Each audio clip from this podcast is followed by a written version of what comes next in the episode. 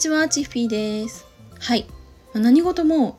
一度経験すればもうプロっていうね、考え方。まあ、これは私があの会社でね、上司から結構言われている言葉でして、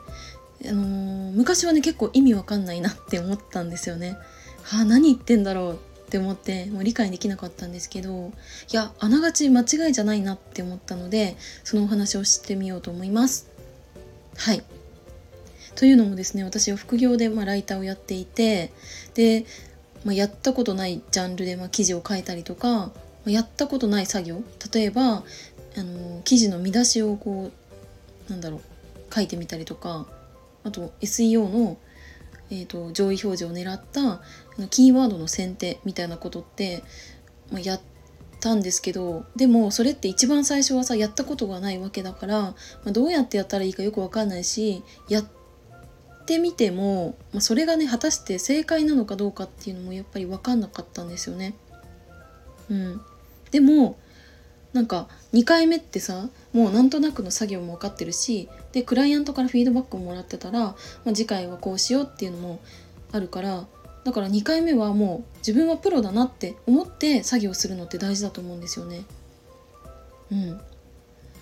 これってさ例えばあの初心者さんあのこれからライターを始めるとか勉強はしてきたけど実際にお仕事を取ったことがないっていうライターさんだったらさ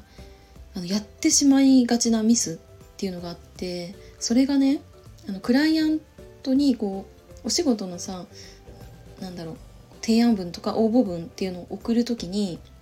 私は初心者ですが頑張りますとか初心者なので勉強させてもらいますっていう言葉を送っちゃいがちだし実際私もね昔送っちゃったんですよね。うん。なんかえこれってね初心者さんあるあるなんですけどクライアント側からするとえ初心者に仕事任せて大丈夫かなって思っちゃうしなんかそのなんだろう仕事を頑張るとか勉強させてもらうとか正直もうどうでもいいわけじゃないですか、まあ、とにかくそのこちらがもう指定したねあのように記事を書いてくれてで読者の悩みを解決してくれてであの最終的に例えばまあ、商品の購入だったら商品の購入に結びつくような読者の行動っていうのを促してくれればそれでいいんですけどその勉強するとか頑張るっていう言葉っていうのはいらないんですよね。うん、で、まあ、その2回目になったらプロっていうのもその1回お仕事をもらって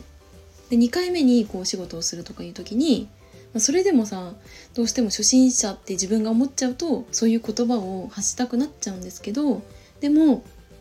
あのー、もうね2回目だから自分はプロだって私ね思っちゃっていいと思うんですよね。うんだってもうすでにさ1回目にクライアントにさ納品物として自分が書いた記事を収めてるわけだから、まあ、それってさ、まあ、それでさお金ももらってるわけじゃないですかだからなんかそのもうプロってね思っていいんじゃないかなって思ったんですよね。うん、なんかそういうふうに思うことでそのクライアントに送るメッセージの中であの自分は初心者ですがとか頑張りますとか勉強しますとかそういう言葉って出てこなくなるんじゃないかなって思ったんですよね。うん、なんか私自身もその会社の上司の言葉によってハッとさせられたし、まあ、それでその副業でそのクライアントに対しての言葉っていうのが変わっていったんでその2回目はねもう自分はプロなんだっていう思いを持つだけでもやっぱだいぶ変わるんじゃないかなって思ったので今日はそのお話をしてみました。はいということで今日も最後までお付き合いいただきありがとうございました。バイバーイ。